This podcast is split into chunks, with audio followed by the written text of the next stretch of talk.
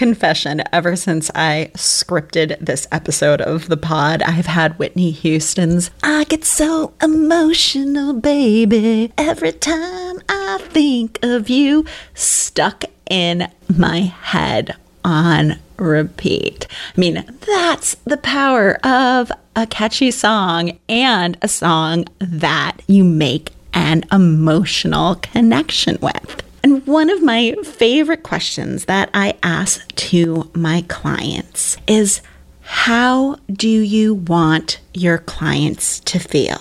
Like after they experienced working with you, after they've received the result that they have been working on, how do you want them to feel? Ecstatic, relieved, excited, renewed. What is that emotion? I think we often underestimate the power of emotions to build connection with our people. Also, thinking about the emotion behind the content we're creating. Because that emotional connection is part of how we forge the know, like, and trust factor. So, when sales start to stall out in our business, the question is not about how do you sell more or close more or what kind of technique should you be using. But the real question is about the emotion that you are bringing into those conversations and also being intentional about how you're connecting with your people first. That's exactly what we're going to talk about on today's podcast how emotions are key to closing more sales. So let's dive in.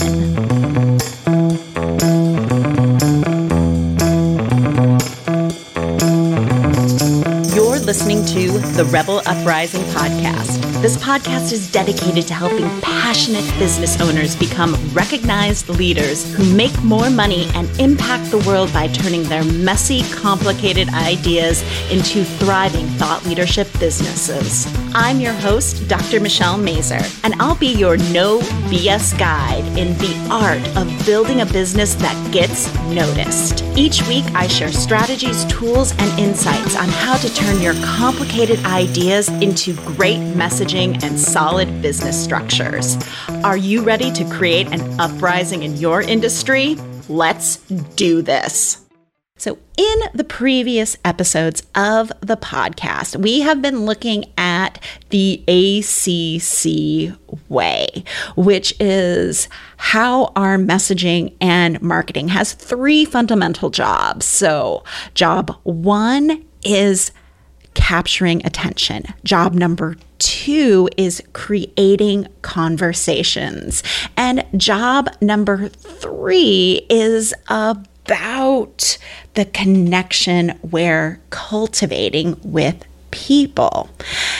And if your sales are stalling out, you're seeing a dip in cash flow, and you feel like you're doing a really good job getting people's attention, creating conversations that nurture people and help them raise their hands and say yes, it's time to look at how you are creating an emotional connection because there are lots of reasons that sales can stall out and they are beyond the scope of this podcast. But really thinking about this first before you change up the system. So let's talk about the final part of the ACC way and connection and how you establish emotional connection that builds the know, like, and trust factor and also empathizes with your people. So, if you're great at capturing attention, great at creating conversations, but people are not hiring you and your sales have stalled out, well, that's a connection problem. Unless you're dwelling under a rock, you've heard all about the know like, and trust factor that you have to build this in with your audience. You've got to have it if you want people to follow you and buy from you.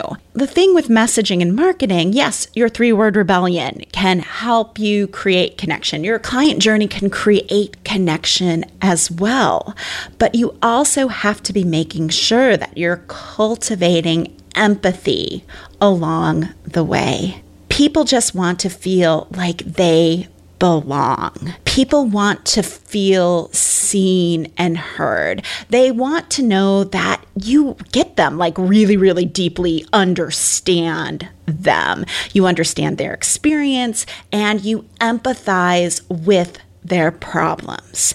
And our messaging and marketing needs to do this.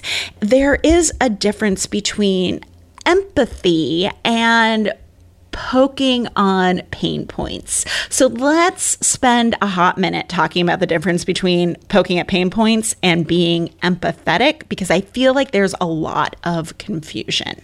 And the best way to illustrate that is if you see someone with a broken leg and you go up to them and you're like, ah. Oh, man, that must be super painful. How are you feeling? How are you doing? And they tell you. And then you're like, hey, is there anything that I can do for you? Is there anything you need? How can I help you? You're creating this conversation. You're showing empathy and that you care. However, if you see a person with a broken leg and you go up and you kick them in the leg repeatedly, that's poking at their pain point. You're making them feel worse, not better through your marketing and your message. So, how do we create this know like trust plus empathy factor we do it by telling stories, right? Your clients' stories, your stories. Heck, even research can be stories. Your story is how the right person for your business actually sees herself in what you're creating. They see how the solution applies to them. They see themselves in the problems you're talking about, the language that you're using. So if you're having issues about closing the sale, ask yourself, about how are you making an emotional connection. One question to think about is how are you establishing trust? In the conversations you're creating, both in those sales conversations, in your emails, online, wherever you're making offers. How are you establishing trust? And if you want to dive deeper into this idea of trust, my friend Maggie Patterson over at Small Business Boss has a great podcast on trust DNA that dives deep into the intricacies of trust. I'll hook it up in the show notes. It's definitely worth checking out if you're struggling with well, like how yeah how do i develop trust? The second question to ask yourself is how are you showing your people that you truly understand them? Like that you empathize with them? Are you telling client stories they can actually relate to? Because this is kind of like a side rant that I have, but most testimonials I see are kind of those results, not typical testimonials that we can't really relate to. So, how can you tell clients stories that your right person can relate to and really feel like you understand them? And then the final question to think about is how are you using your marketing and your message to create know and like and not just educate, but to show people that you really know your stuff that they can relate to. You. And that also goes back to story. All right. So, on the past three podcast episodes, and I'll link these all in the show notes, we have talked about the three major stall outs of a business and triage the marketing and the message. So, we talked about what happens when audience growth stalls out, what happens when lead generation stalls out, what happens when sales start to stall out, and something you can do and how you can start diagnosing and getting under the What's important to remember is your message powers everything you do in your business. It's how you capture attention, create conversations, and cultivate connection.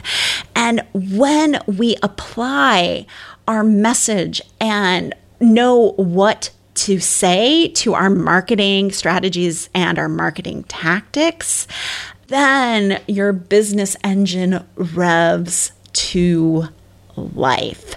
Everything becomes easier and less effortful in your business. I promise. Now, if through the course of these three podcast episodes, you've realized that your efforts to capture attention, create conversation, or cultivate connection are missing the mark in any way, shape, or form, I'd love to talk to you about creating a message that powers your marketing and sales, a message that demands attention, creates curiosity, so clients clamor to work with you faster than before. I invite you to request a chat with me about the three word rebellion messaging intensive, and we can talk about whether it's the right next step for your business. As you know, I'm on a mission to help more amazing business owners communicate about the transformative work they do so more people know about them and they can sell and serve more. So let's talk. You can get all the details and request a chat with me at drmichellemazur.com slash talk. And remember, you have more control than you think to fix the stalls in your business and take control of growing your audience, generating the leads, and closing the sale. Get under the hood, diagnose the problem, fix what's wrong, and then your business will roar back to life. Thank you for listening all the way to the end of the show. Your support means the world to me. Did you know the Rebel Uprising podcast has a quiz that can help you pinpoint the number one way to build an audience of superfans while staying true to your unique personality? We do, and it's called What's Your Rebel Roadmap to Exponential Impact and Influence. And you can take it at therebelquiz.com. If you're loving the podcast, do us a favor rate and leave us a quick five star review wherever you listen to your podcasts. It helps more people like you find the show.